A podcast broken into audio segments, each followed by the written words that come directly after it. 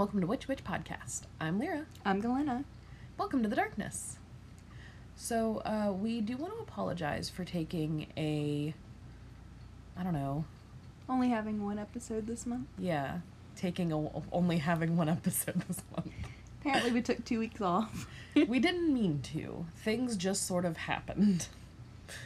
Uh, but we're back now. We're, you know, Doing it. I was literally gonna say that. uh, But yeah, no, we're back. We're here to record and stronger than ever. stronger than ever. Longer pauses. More cackling. Always. Um, but we don't really have any like announcements or anything for you guys, so I think we're probably gonna just go ahead and jump right into the episode, yeah? Yeah, see you on the other side. Oh shit. Nettle here to talk about color magic or colorology, which, as a fun fact, the I was gonna say the last time, but actually the last three times that I've sat down to spell colorology without like having it in front of me to look at, I felt like I was literally going to lose my mind because something about the letters just looked really fucking wrong. Um, but anyway, uh, colorology we've talked about a few times. I was originally going to do a segment where I just went over what colorology is, but we've already done that sort we, we, because it is it's you use colors in association with their meanings to um in magic basically. Like that's that's it. That's how it works is you pick a you use colors that you want to represent or exude certain things. Uh, i know recently we talked about it in relation to clothing and makeup and just general routines? Uh and that's I definitely said I was going to start trying to be more proactive about that. Uh because color magic it's it's pretty easy. Like as long as you've got the colors you're wanting to use uh because you've just got to incorporate them in what you're already using and doing. Uh i say that being a person who completely failed over the last few weeks to incorporate any color magic in my day-to-day life? Because uh, it's kind of hard because i don't know about anyone else but i have a hard time i have a very easy time wanting to wear specific colors or wanting to use certain colors but a very hard time thinking about the colors associations and what the colors sort of mean to me as well. Because it seems to be broken down pretty much between either uh, the associated ideas or thoughts or whatever with a specific color um, and then also like your personal association. Sorry, I clicked off the thing I was looking at. Uh, an interesting thing I also found was like there's also if you just look up colorology, you, you hit a lot of psychology studies. Um, because I'm trying to think real quick. Sorry, because it was a weird article that I looked at. Um, because it was pretty interesting because it was things like yellow is, is it's a very bright color and it's associated with happiness and things like that. But apparently if you put somebody in a yellow room they're more likely to get angry and babies are more likely to cry. Um and i have no idea why. Like there's a short description about how it it's harder to take in the color yellow because of something with with our eyes which i don't know if how the fuck that works. Um Sorry, I'm flipping through things real quick. Uh cuz it's it seems like colorology and color magic should be really fucking easy, but like and like a lot of things that talk about talk about how people sort of incorporate color magic into their lives without even meaning to, which is neat except like I don't know how they're doing it because I'm sure not doing that well. Um I'm trying to think how to phrase it. Like lately I've been wanting to wear a lot of red and I've been wanting to wear a lot of red because uh Lyra got me into a show and one of the characters like associated color is red and it sort of I like him and it reminded me how much I like the color red because I don't think about it all the time that I really like red um, but I do. And so I've been wearing a lot of red, but I don't really think of red um, with the associated, like the associated uh, it's usually associated with love and romance. Um, honestly, while looking up color magic, I didn't see a lot of associations that associated red with with like anger, but I've always seen red associated with anger like as a as an emotion and a color. And I'm not sure if it's like because of a focus on more positive things or a focus on something else. Um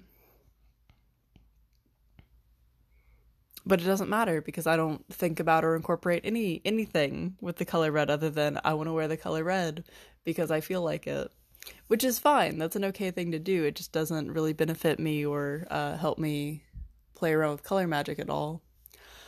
Um, I think we. I de- sorry, I definitely re-listened to some of our older segments to see about it, but I, you can of course use color magic with things like uh, candles uh, in spells. I know for sure Galena's done that because we've talked about it before. And I'm pretty sure Sage has done it because Sage has done a lot of candle magic. Um, but using associated colors to um, incorporate in the spells Do they come out the way you'd like them to. Um, I've been debating if I should give up on trying to incorporate color magic with my clothing, at least until I can sort of get my head wrapped around associated like ideas and like sort of sitting down and deciding what I want incorporated into my day. Um, because honestly, mo- most the color associated things I go with are either I really want to wear this color today for no real reason, or uh, let's try and not wear all the same color on every piece of uh, clothing I'm wearing because I've got a bad habit of uh, pulling out a bottom and then a skirt, pants, whatever, and then immediately grabbing a top that is usually a different shade but the exact same fucking color. Uh, which can be cute, but a lot of the times it just looks real stupid to me like if i see it on somebody else it's like i wouldn't even register it. But me wearing like three two or three blue items and there's like nothing breaking them up it just makes me think that i'm an idiot when it comes to getting dressed. Um i'm not sure if i feel like focusing on color magic on days that i work would probably be best just because i'm more likely to put on like an actual outfit and not just grab a shirt and exist for a day. Um, but again, I have to wrap my head around associated colors. This is not what I was going with.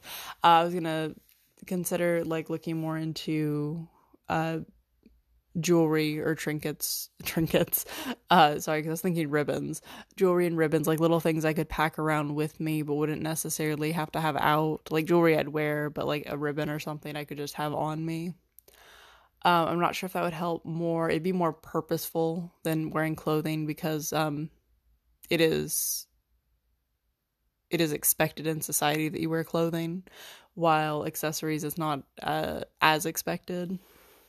Te- technically, an argument can be made that to a certain degree it is expected, but uh, I I go about my day to day life very often not wearing things um with color magic and this this would be a more long term thing because i'm not in a position to get some i wear a watch a lot um and i have in the past picked out watches that were certain colors just because i really adored the colors. Um if i get another watch in the future i might consider that a little a little more along the lines of associated colors and how i can sort of work that into a day-to-day life in relation to magic. Um, I should definitely consider because I love to paint my nails. Uh, focusing more on on associated color magic with painting of my nails, just because that's something I do less often. I, I do it less often, but also it'd be nice because then I could have a, a nail color bleeding into a certain um, certain desired idea or mood or whatever and I mean I'd have it for multiple days. So like if I wanted the week to go one way, or if I wanted my week to go another way, just sort of focus like that. Honestly, I'm probably gonna have to break down and just just write down what different colors ha- meanings are, and then sort of plan things around that. Since I don't keep it, since it's not in the top of my head when I'm not specifically talking about it or like looking at it. Um, also, probably just breaking down what colors associatedly mean with me, just because different colors and different shades and things don't always equal out the same, like from a personal perspective versus just like a societal or a cultural perspective. Um, let me look real quick because I think.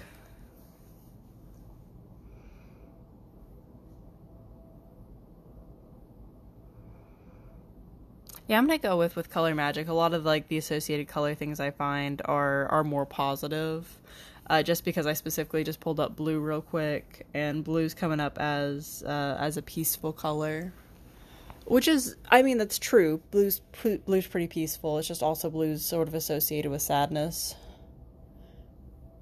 And you know what? Let me let me look back at yellow real quick because I think I might even be approaching this wrong just in my own mindset. Because I'm thinking about it like how it associates with emotions, and I guess to a degree they do, because yellow is definitely uh, consistent with joy. Um, but for the most part, they're all also. It seems like it's focused less on emotions and more just on um, different color associations. Yellow is also listed as abundance and just sort of optimism, which I guess is no, I don't know. Uh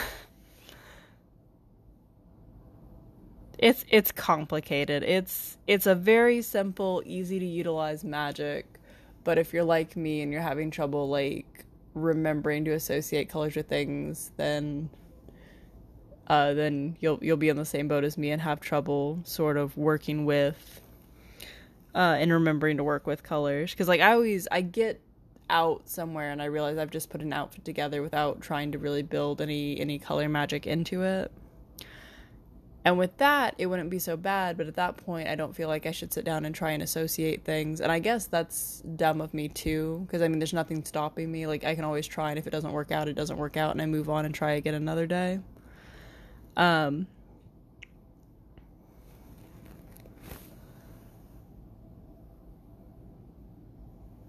sorry, I want to check my dog for a sec.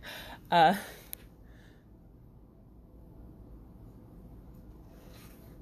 I feel so dumb for not thinking about associated colors just because I looked at paint for like a couple hours.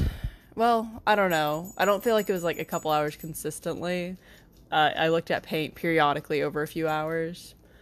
Um, because because paint is fun. Uh, I'm trying to think because there's there was something else with colorology that I was finding. I'm not sure if it's specific to witchcraft or if it's if it's related to something else, but like how you, there's different colors associated with different birthdays. I guess different days of the week, and they seem to be like strung together over um, like a like I don't know if it's a full week or if it's just like a couple days at a time. Um, I didn't really get an answer to that, so I'm not really sure like what what that's supposed to be associated uh, associated with specifically. There's a lot of there's a lot of things associated specifically with birthdays that I don't really understand what they are or what they're supposed to stand for or mean. Um, and I guess I should look that up, but like I've read a uh, I've looked it at I've not looked into I've looked at quite a few of them and they're definitely fun to find out like what your birthday is associated with X but it's also weird because um, I don't know where it gets built out of um, the important part of this is that my birthday color is apparently red which is fucking hilarious and I didn't check all of our birthdays, but Sage and I share a birthday color according to like the one website I looked at, which I apologize because I did not like mark it down. Um, I'm trying to think. Oh, that was fun because most of my birthday stuff is all associated with water, which isn't bad. It's just hilarious that like every time I look up a birthday thing, it's somehow or another associated with water. So this is the first time I've gotten something that wasn't blue, blue or watery. Um. Yeah, I don't know. I don't know if I should uh, focus on I know I want to focus on using color magic because I do like colors and I do like the idea of color magic. I'm just not sure if I should just try it like do I'm gonna do X for this week or if I'm gonna do it daily and just sort of float with it. It might also be something I just try and do slowly, like focus on it for a day or two until I can build it up into more of a, uh, a daily or a weekly thing. Um, like focus on Mondays uh, utilizing color magic and then going from there since I am shit at it. Um, but I don't know. Uh, we'll we'll find out. I definitely want to work with it. I should definitely probably break down and work with colored candles um, because I have not at all. I've thought about it, but I haven't done anything. Uh, sorry, because this was kind of rambly, but uh, talk to you later. Uh, a sort of final note that I forgot to mention, and I feel like in in the segment I've already recorded it it comes off clearly enough, but I did want to state like if you're struggling with something, like if you're not just inherently good at something, which inherently good at something is it, it's a weird mix because from the way I understand it to be inherently good at something, basically it's just you already have the skills needed and it's you've learned the skills some other way and usually you just don't realize where you've picked up those skills and that's why it feels like you're inherently good at it. But like where I'm not inherently good at color magic because of it my I just don't think about it the right way to go at it. Uh don't feel bad. Like don't feel bad. Like you if it's something you work at and you don't want to work at it further, that's fine. Move on and try something else. If not, if it's something you want to do, like you can get better. You can get better at things. Uh just work at it. Work at it and learn about it and figure out how you need to reconceptualize it. I'm going to make my chart and then figure out how I want to try it out and how I want to work on it to really work color magic in because I do like I do like colors and I like color magic and I feel like it's something I'd enjoy doing. So even though I'm not good at it now, I'll learn and I'll try things and I'll prosper and I'll move forward and I'll figure out how to do it. But with anything, uh, magic or otherwise, like if you want to do it, that's fine if you're not good at it at first, because nobody is really good at anything at first unless they already have the skills built up. And I mean, technically, that's still not being good at it at first. It's just they've gotten you've you've hit a point where you're lucky because you've hit something you've already been working at. Uh, but don't stress and and just feel good because even if you're not initially compatible with something it doesn't mean you can't move forward and and sort of work it in work it into your life and work it into your process All right, welcome back to another segment or installment of Galena's Goddess Grotto. Yeah. Today we'll be covering Danu by request.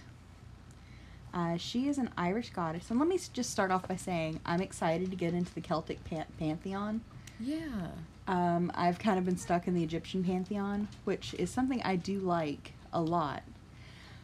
But I am excited to learn more about the Irish pantheon and Celtic pantheon because I think we've only really covered Lug from uh, from Lammas. That's quite possible.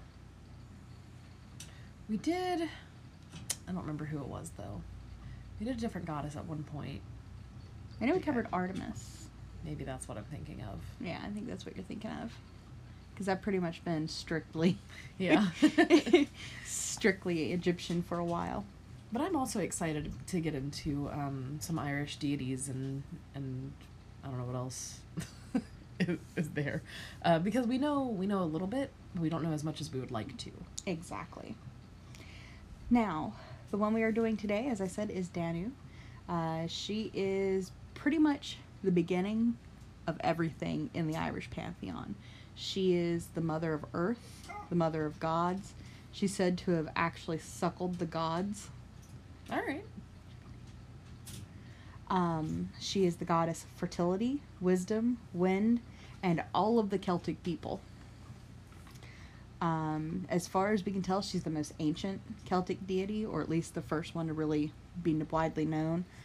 Um, I'll, I can't remember if I'll get into this later or not, but she's basically worshipped or was worshipped all the way from Ireland into Eastern Europe. Oh wow. So yeah, she has this far stretch. There's a goddess, and I didn't check to see how much she has in common with her, of also a goddess named Danu in in Hindu uh, Hindu um, traditions. Well, I wonder if they have like I wonder if they have the same base or if it's just uh So that's what I'm wondering. I'm thinking they probably have the same base because the Irish people have this wild ass. Well, not the Irish people, but the Irish like pantheon. Um, because you know how in um, the ancient English writings, how they tried to link that they were the escapees of Troy and they settled in England. Like it's not true, but that's what they tried to go off as. Okay, so actually, um, when they were looking into T- Tintagel, Mm-hmm. um, which is supposed to be the birthplace of King Arthur, Mm-hmm. because they're still trying to prove that he was a real guy, you know. Um, they found pottery that suggests maybe they were, Really? So it's Yeah. possible that it might be real. because we also vaguely know where Troy is now. Mm-hmm. So I mean, Well, this is suppo- supposedly like um, one of the kings, and god damn it, I didn't write his name down. I think it was like Netta or Nita. Is like a direct descendant from Noah. wow. yeah. So, like I said, I, I don't know how accurate that actually is. Like I wonder how. I wonder if that kind of stuff was is, was literally only added after colonization, or So that's what I'm thinking. That Yeah. this kind of thing, like after the Romans came, they were like, "Oh yeah, no, totally, we came from Troy. We just we hopped on a boat and came there from Troy." well, I, the thing about Troy though was because the the natives also spoke of this other place, Mm. you know. But anyway, it is still theory. There's nothing proven, of course. Okay. But anyways, um, no, it's okay. Tangent. Um, yeah, tangent alert. Uh, since known as the Mother of Earth, many places are associated with her. This is actually argued back and forth because Anu is actually a different goddess, but possibly comes from the same stem. hmm Um, the Paps of Anu and Kerry, which is a earth formation that kind of looks like a supine woman with with large breasts, but like it's grassed over and like hills, and they Oh, kind of that's look like breasts. So they they talk about like that's her breasts. Um, a lot of ri- rivers are associated with her. Um, also abandon, ab- abundance mhm, mhm, and abundance abu- an abundance, Abundance. of land, um, or like where the land's really fertile. It's attributed to her. Um, it's suggested also that she may have had that duality of being a fertility goddess and a warrior goddess Oh, cool. which I always love. Um, she's most associated with um, the fairy people or the magical people, which uh, which may or may not be the fae. Right. Um, I have their uh, their name written down here, and I really, really should have gotten in touch with uh, Banshee to have her pronounce it for me, but um, I didn't. Wouldn't it be Um, great if we could like just insert her in the middle of it? just be like drop her in and let her be like, ah, yes, this is how this is pronounced. Because you know she's always like, yeah, if you need anything, uh, anything in Gaelic pronounced for you, just let me know. And I'm like, that's a great idea. Then I come up to an episode and I'm like, oh fuck, I should have contacted her. Anyways, um, not gonna attempt it. I don't want to be that insulting. Uh, but basically, it means the the magical people or the people of Danu in English. uh, they they were exiled, but then they later returned stronger with skills and magic because they had a battle with the giants who came to the land. I apologize. I should have written down this history if I were going to talk about it. Didn't think I was going to talk about it, but I got off on that tangent earlier. Um, but she is connected to Fairy Hills. Um, she gave her name is what gave the Danube that runs through Europe its name. Uh, Which is a river, you said. yes, yeah. is a river. I can't believe you've never heard of it. I may have. I retain almost nothing. Um, here are some possible associations to other goddesses: Danu, the Hindu goddess of the seas; Danu, Danan, Dana, Anna, Anu, which is another Irish goddess. That's the Paps of Anu. That that was where that Right. came from. Uh, Dôn from from Wales. Duna, which is a Hungarian goddess who is another water goddess. Hmm. Uh, Danu, who is a German, and Danivius, a Roman goddess. so, all of these they have very similar associations. They may have all come from her, or they may all have the same root, and just the different peoples have taken it to their different different reaches of Europe That's cool. and Asia. Uh, let's see here. Some other her um, some of her I have associations written down here, even though I had just had associations a second ago. Um, but she is considered when you're blessing things. She's a goddess to call on. Uh, she's a goddess of creativity, an earth goddess, foretelling, prophecy, divination. She's the Great Mother. Uh, she is a goddess of health, luck, magic. She's a moon goddess. She's also part of the Mother Maiden Crone um, cycle. She would be the mother. Uh, she's a goddess of prosperity, a goddess of sorceresses. Ooh. Yeah, I like that. Uh, water of all bodies. So from ponds, rivers, lakes, oceans. She's the goddess of all water. Puddles. Fuck yes. Um, and of wisdom. Her colors are blue, white, silver, and green. She's a goddess of water and earth.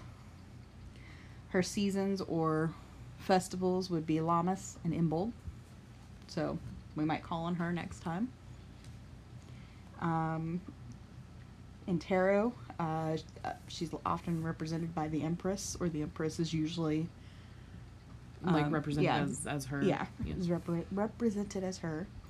Um, her animals are mares, snakes, fish like salmon, uh, mostly because they're both fresh and sea, fresh water and seawater, salt and fresh Right. water, We water gotcha. fish, fish that come from water, unlike all the other fish, uh, and seagulls, which awesome. I love seagulls. Um, her divination type is water scrying. Cool. Uh, her essences or scents associated with her are amber or any kind of water scents. Hmm. Um, symbols are rivers, seas, flowing water, hagstones, or stones with natural holes in them, earth, found a bunch of hagstones. water, wind, Sorry. moon, keys, crowns, cauldrons of water, or a circle, which is representative of a womb. I love all of that. I know. She sounds so cool. Uh, attributes are new beginnings, chaos, the cosmos, creation and create creativity, fertility, manifestation. So if you're really trying to manifest something, call on Danu.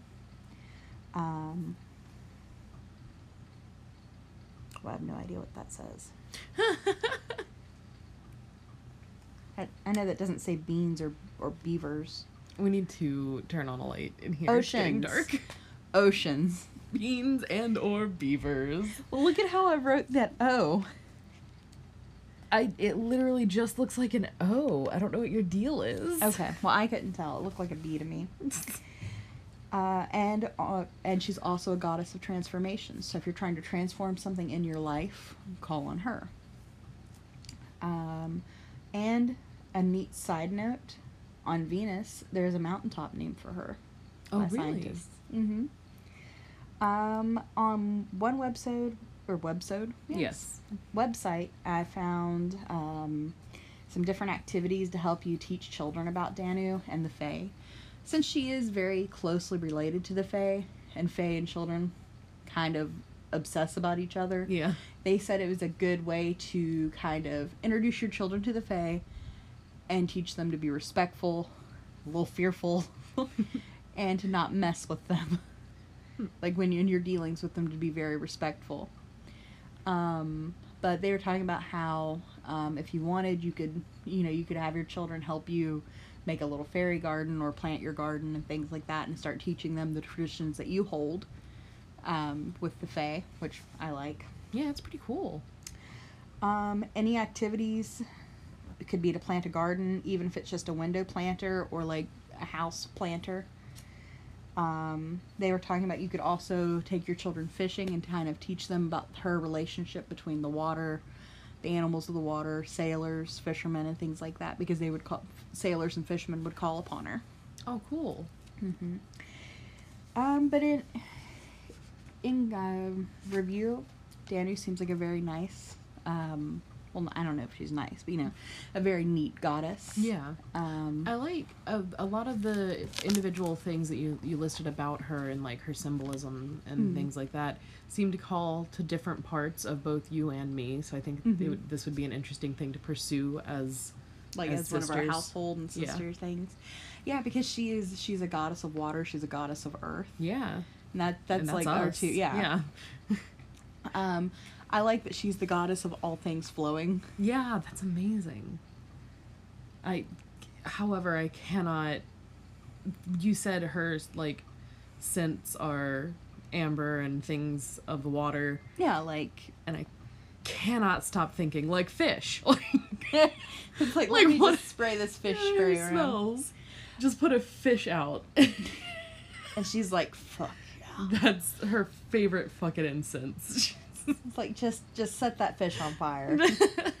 uh, I think it's funny that she's basically she's over every element but fire. yeah, yeah, that's pretty interesting. Yeah. But I mean, you can put fire out with earth, you can put fire out with water and with wind. So Yeah. she's like the anti-fire. that's true. Um, but no, I think it meant more like um, like fresh sea breeze. No, and I things assume. Like that. But yeah, no, no, just put a fish out. The smellier, the better. Rotting seaweed, you know, delicious. I don't know.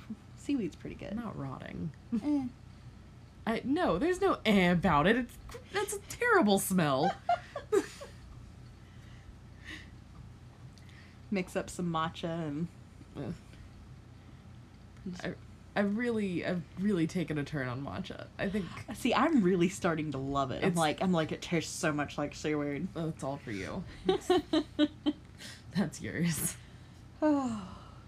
But yeah, no, I think that's about all I have about her.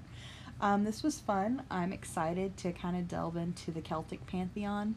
I might do Bridget next. Ooh, Yeah, cool. I really like her.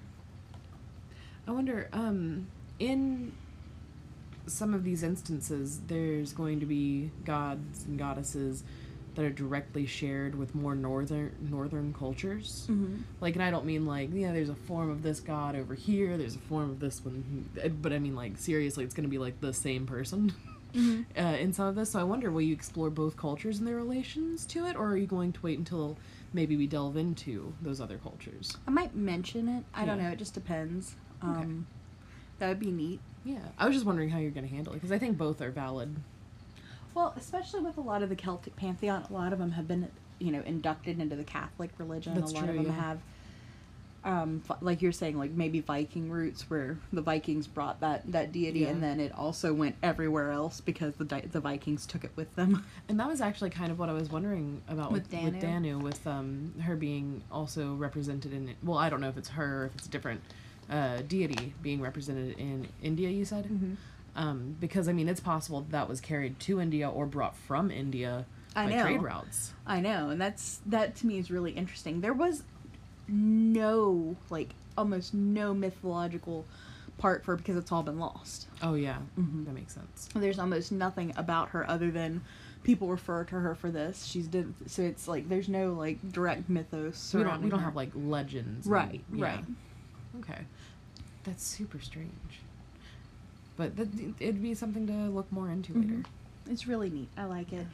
Um, what's funny is about a day or two before I got the request to do Danu, uh, we had gone into one of our local magic shops and I was looking at all the statuary that they had, which was really beautiful. They had a lot of uh, Egyptian statuary. And the guy at the register, he's like, "Oh, did you see Danu in the back?" And at that point, I had not even ever heard of the goddess. Yeah. and I was like, "Huh?" he's like, "That one back there," and she was shown having this like big bowl of water, kind of like a bird bath, but water was flowing out of it, and she was uh, done in all green, like she was a coppery looking statue. It was beautiful. And I was like, "Oh, that's gorgeous!" And I was like, "I'm gonna look into Danu," and he just kind of laughed. And then, like literally two or three days later, so I was like, "Hey, can you do Danu?" And I was like, oh, "This was meant to be." yeah, absolutely. But yes, any any questions? No, actually, grotto? I mean, there's plenty of like interest. Just I don't have any any Okay. actual questions. Okay. She's definitely on the shelves, Yeah. not in the pile. No. She's very neat. Given that we have a lot of rivers and lakes around here, yeah. I'm very interested. Me too. I love I love water goddesses. I know. The whole time I kind of thought about like the lady in the lake and things like that, Oh, especially when you brought up Arthur because Arthur's actually Is he somehow related? Or? he was in this one genealogy list. Like you know like they list like um the parents and things like that. Let me see if I've Yeah. got it up still. It was really really neat. No, that's palm palmistry stuff. productive day. But I mean, I'm I'm always interested in anything about uh, the Arthurian legends. Yeah, no, you're a slut for Arthur. That's true. You'd think I'd be better at like actually paying attention to some of the fucking legends, but but I'm sure not. No, I do not have any of that still up. I'm so sorry. I should have saved it. Well, I mean, we can always mention it later on, like the uh, the Instagram or something. Yeah, I'll probably look it up and I'll probably share that. Um, I'll probably share some some pictures because I've found some very similar statues to the one that they had in the magic shop. Because I'm, I just imagine that you know, it's all very similar. Um, that's that's a very good idea because I'm going to send you a picture later. It has to do with um, the cryptid I'm going to be talking about later, and it's fucking ridiculous. I'm so excited to hear about your cryptid. I know it's going to be very good. But I think that ends my section. Thank you for joining us in the grotto. Eventually, it'll be well, uh, well established and Yeah. furnished, and we'll have some nice reading couches. Benches. I was gonna say couches. That's so funny. I just imagine you know, like some chase lounges. I was weirdly I was thinking about benches with just cushions on them, and I don't know why. Either way, it's gonna be a comfortable place to learn about goddesses and gods. Just you know, less so. Yeah, their books will be in a pile too. but all right, join us back in a few seconds for whatever the hell Lear is gonna talk about. All right, so uh, today I'm going to be talking about the tatzelworm, uh, which also means tussle worm, which I guess means like a fighting worm. you know, like the Alaskan bullworm. I guess so. um, it's also known as the Bergstut, uh, Bergstutes, or just the Stutes. I don't know. I can't do the the way they do their U's. You know what I mean? Um, Bergstutz. Yeah, there we go. Uh, which also which also means mountain fall because they're often found in mount. It, it's an alpine uh, cryptid. Okay. Cool. Cool. Cool. Um, the spring worm, which means jumping worm. The Pratzel worm. is it just a knot? Oh well, it, it apparently means talking worm. What? Yep. Uh, the stolen worm, which means tunnel worm, and anasas uh, in French, and uh, Italians sometimes refer to it as a basilisk, which that's not what a basilisk is, but you don't know what the the tutzel worm is yet, so. We'll get Um, into that. we'll get into that. But yeah, it is in the uh, the Alps, so it's uh, known in you know uh, French, German, and uh, Italian regions. Uh, so the physical description of this creature, um, it is a long, between two and seven foot long reptile, uh, usually scaled, sometimes with bits of fur descript, uh, described. It only has two front legs with uh, claws on them. They're supposed to be kind of short and stocky. Sweet. Um, the head and face of a cat. I don't know that you heard that. The head and face of a cat. Oh my gosh, I thought you'd react so much stronger.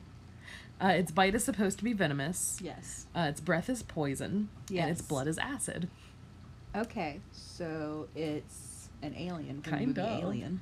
Um, like the acid's described as bright green, and this was from a report in the 1700s. Love it. So they didn't have like sci-fi to go on, you know. I love it. um, and it makes a high-pitched hissing sound. My boy. Uh, but it is. It's um, apart from its two legs that are up real close to where its head is, it's just a snake. That is the most ridiculous sounding creature ever. It's fucking wild. And there is like more evidence of its e- existence than most other cryptids. See, right now I'm just thinking that like it's a it's a really big ferret.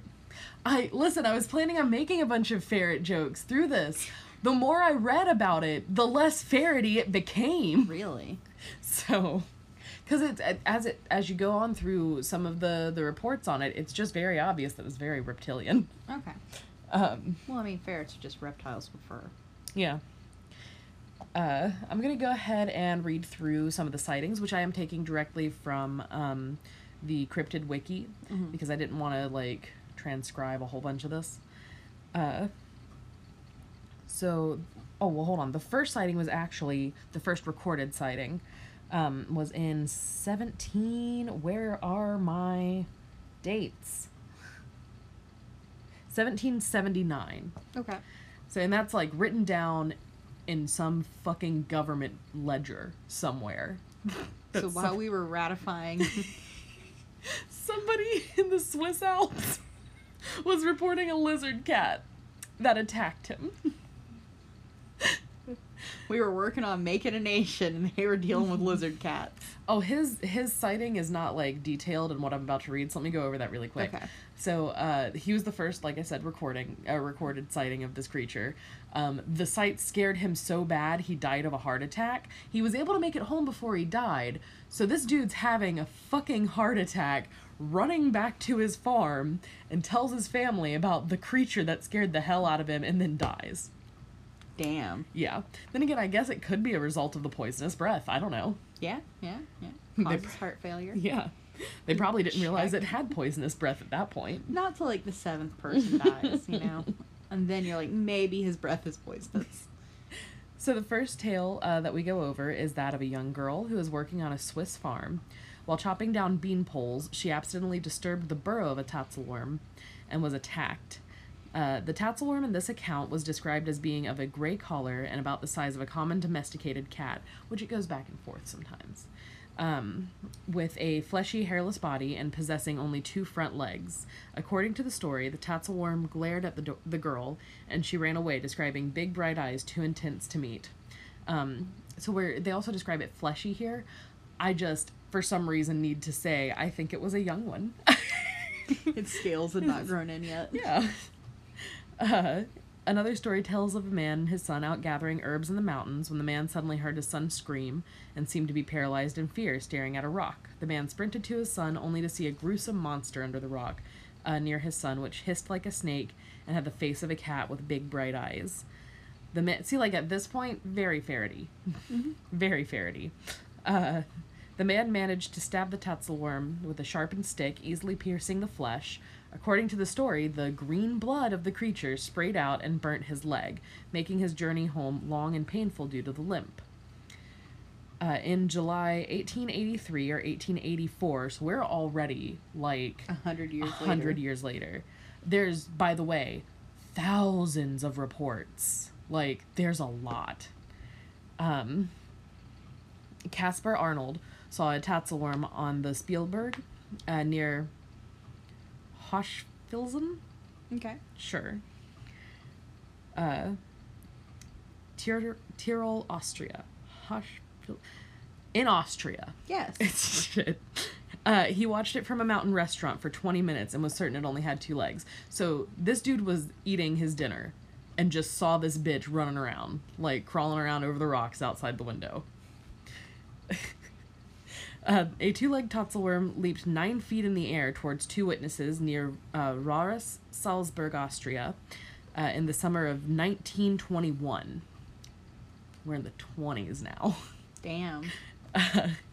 and this one was about two to three foot long, had a head like a cat. Uh, in 24, a five foot long. Ooh, this one's really interesting, and I talk about it again here in a minute. Uh, in 1924, a five foot long skeleton allegedly was found by two men who said it resembled a lizard.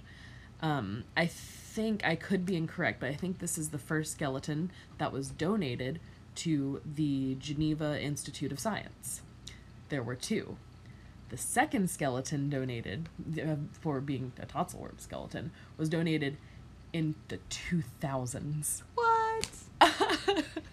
the most recent claim uh, of a sighting was in 2009. I people are still fucking seeing this. Sounds like we got to go to Geneva. I know. They haven't released any information. The skeletons are not on display. I there's nothing. And um I don't know about the donors of the 2000 skeleton, but in what did I say? 20 something? It wasn't donated then. It was donated in the 70s, I believe. Okay. So a Um, family kept it. I guess so. But we don't know who donated it. There was no information. Whoever made the donation wanted to stay uh, Anonymous. anonymous, and their law firm is strictly holding that. Wow. Yeah. Um, and in 1934, a Swiss photographer named Balkin claimed to have a photograph of a Tatzelworm. Now, you can find this photograph on Google, and we will post this on the Instagram.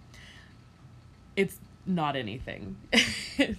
uh, they said it's commonly believed to be a uh, ceramic fish head sculpture that just has something behind it. Um, and like the first, the first one I saw was sort of like blurry and small. Mm-hmm. So I was like, I don't know, it could be like one of those giant salamanders, you know? But when you see the the closer one, it's nothing. It, it's obviously something that's never been alive before in its life.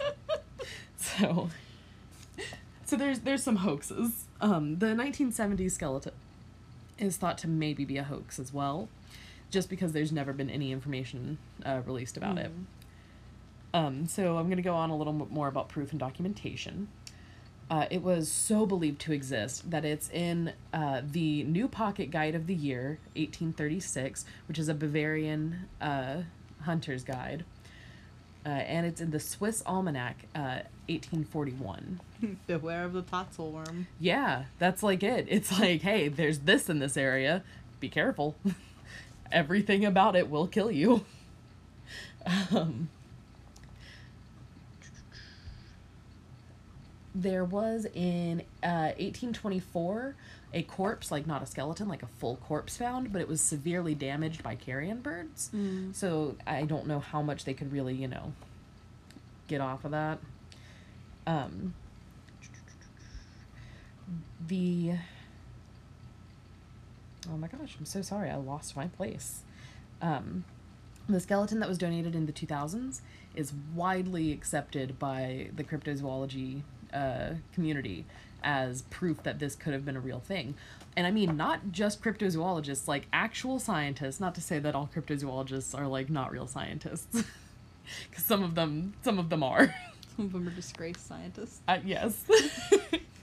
um, but like scientists currently working in biology and things like that think that it could have existed and just gone extinct or very close to extinct, um, which is just wild and interesting.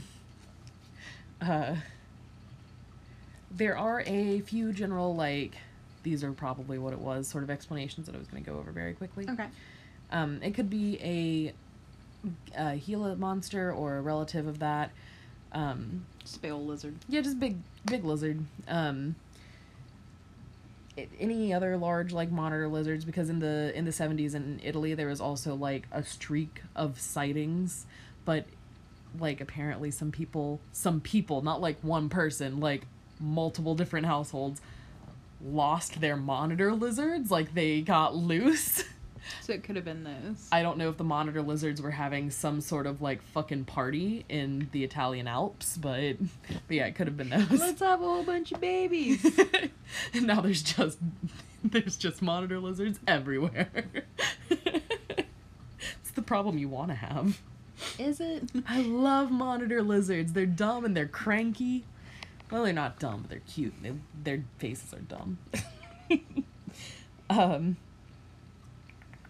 Uh, so there's a type of lizard called called a Mexican mole lizard, and there's a couple different types of mole lizards, but the Mexican mole lizard is uh, sort of unique in the fact that it it has the two little arms and not like the useless little flappy legs in the back, because it doesn't have those. It's just a snake from like That's so shoulders down. They're really weird looking. They're adorable. They kind of look a little bit like penises. Uh, and it could be a relative of mole lizards. Um, there's also some ideas that it could be uh, a version of an Asian dragon, just severely changed by cultural diffusion, like back in the 1700s, you know? Yeah.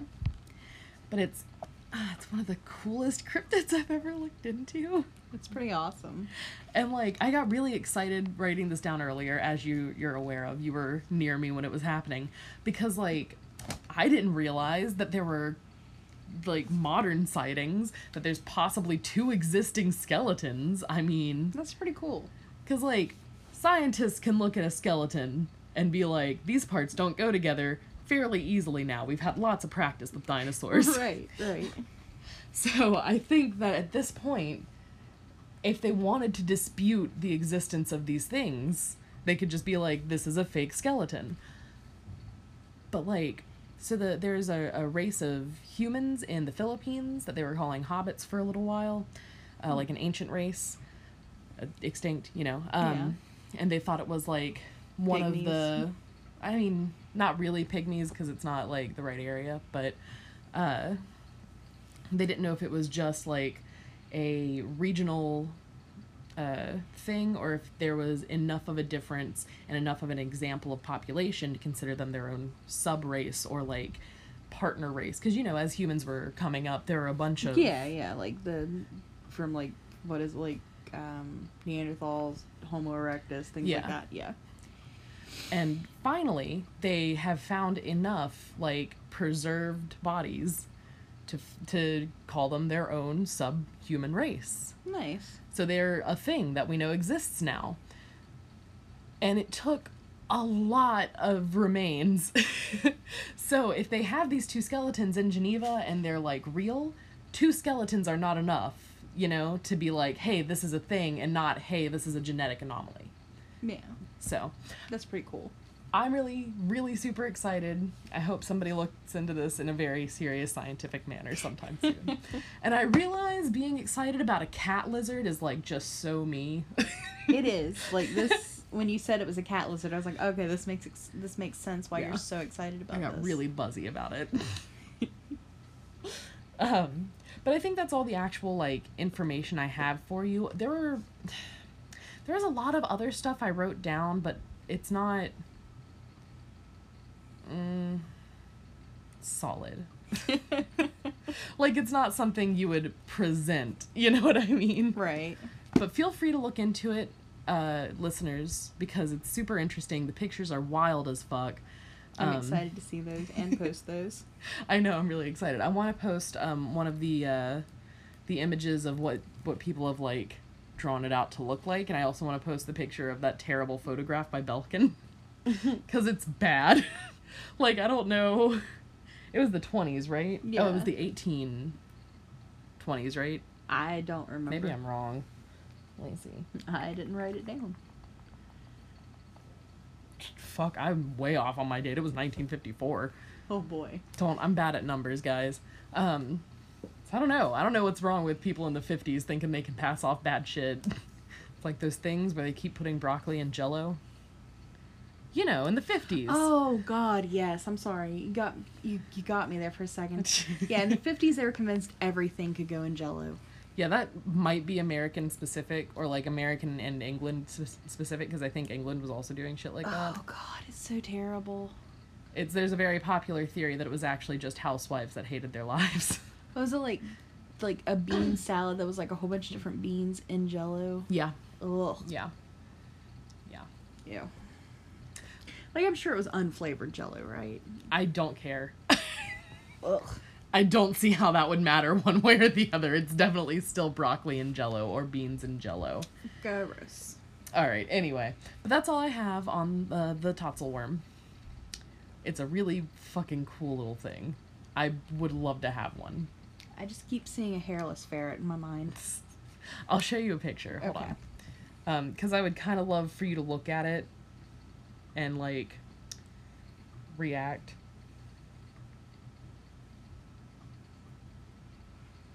And this is a lot of silence, and I'm so sorry, guys. Well, if I were intelligent, I would fill the silence. But I was kind of hoping you would Nope. while I Googled. nope, not gonna do it. Can't make me. What the living hell? Isn't that great?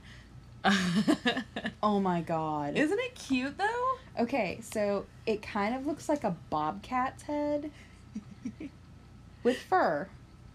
And some of and it's then different. a scaly body with fur every now and then, yeah. and three claws. Mark of the beast. Mark of the Beast. There we go. Um, and so, like I said, sometimes the representation is a little bit different. Like this is one of the older illustrations where it just looks like the head of a black cat, the head and like upper body of a black cat attacking a pig. Oh shit! The first documented site. Uh, it it attacked this dude's pig. The dude that ran home and had a heart attack. Mm-hmm. It attacked his pig and ate it in like eight minutes or something like that. Eight minutes. Yeah. Okay, so it's sounding a lot like a Tasmanian devil. just just snakier. Yeah, just a snaky Yeah. Tasmanian devil. I'm sending this picture to me Oh, from your phone. and here's your bitch sister. Yeah. Yeah, you sure are. Uh, no, You've been that in here for a while. this is amazing. This is amazing. And to be fair, I have Lyra in here as my bitch sister as well. I have Lyra, my bitch sister. I really feel like uh, had I shown you the picture of it first, this would have been a lot more amusing for you.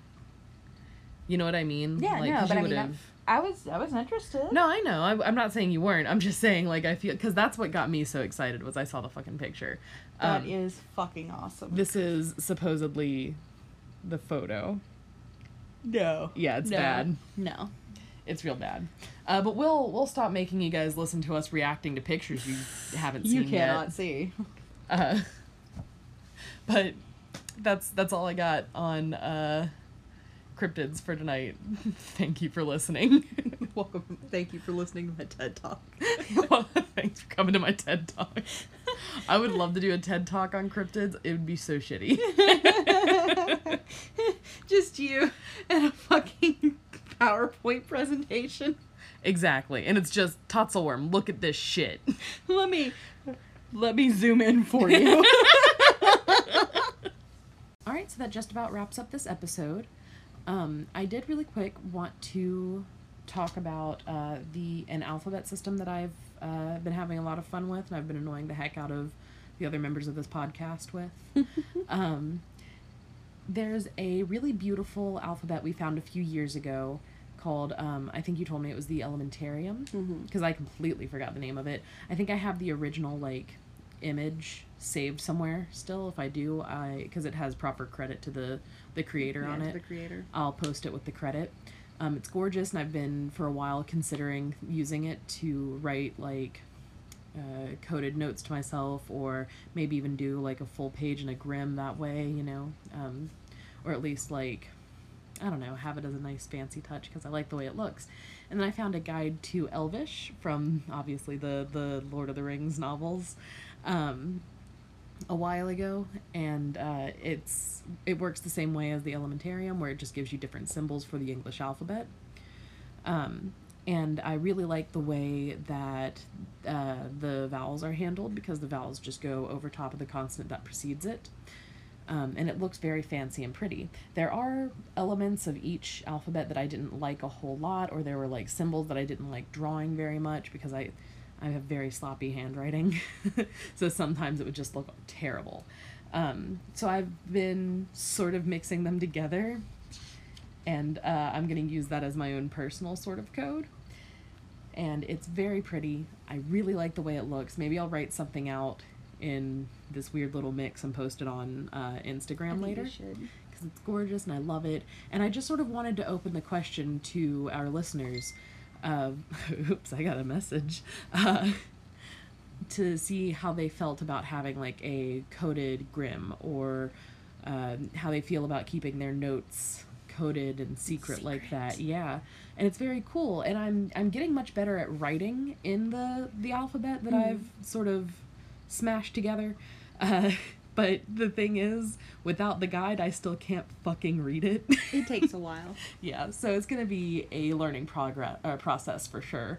I'm actually thinking because I've been doing like quotes and song lyrics and things that I can keep like the words in my head real easy. I'm actually thinking about just transcribing like a full chapter of a book. That's good practice. Yeah, Um, so I'm thinking about doing that. But you Um, have to keep up with it. That's true, yeah, and that's why that's why if I put that much work into it, I want to do like coded notes and stuff. So I straight up cannot read Elvish anymore. You know, I used to be able to read uh, in the Dragonology books. They had All uh, the runes? the runes that weren't obviously like what the runes actually were. I remember when you got that, I was like, "That's not what that rune means." I was, and I was like you got so mad at I was like eight. Of course, I got mad. I was just excited because it looked neat. Uh, I think I was like 15 or 16. I was like, "That's not what that rune means." but uh, but no, I really liked doing that. And while I I kept up with um, the the runes and stuff, like I could read and write it really Mm. easily. I can't now. yeah, no. If you don't practice it, then Yeah. yeah, it leaves your brain.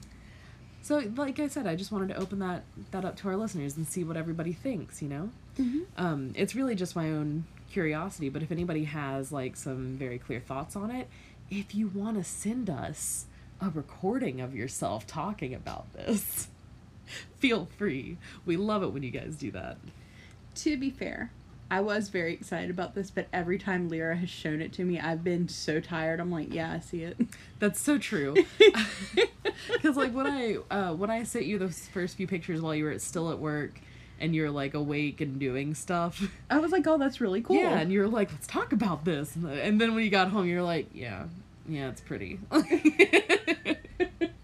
I'm sorry that was so disappointing for you because you oh were. no, it's okay. It happens. I was like, "Yeah, that's neat." All right, but I think that's everything. Uh, thank you guys for sticking with us through our unexpected hiatus. Thank you, thank you. We've been very tired. we have been very tired. Um, but I guess, I guess, yeah, that's everything we have. Uh, we look forward to speaking with you guys next week. No, not next week. Why do I keep saying that? In two weeks' time. In the meantime, stay spooky. and keep your tits up.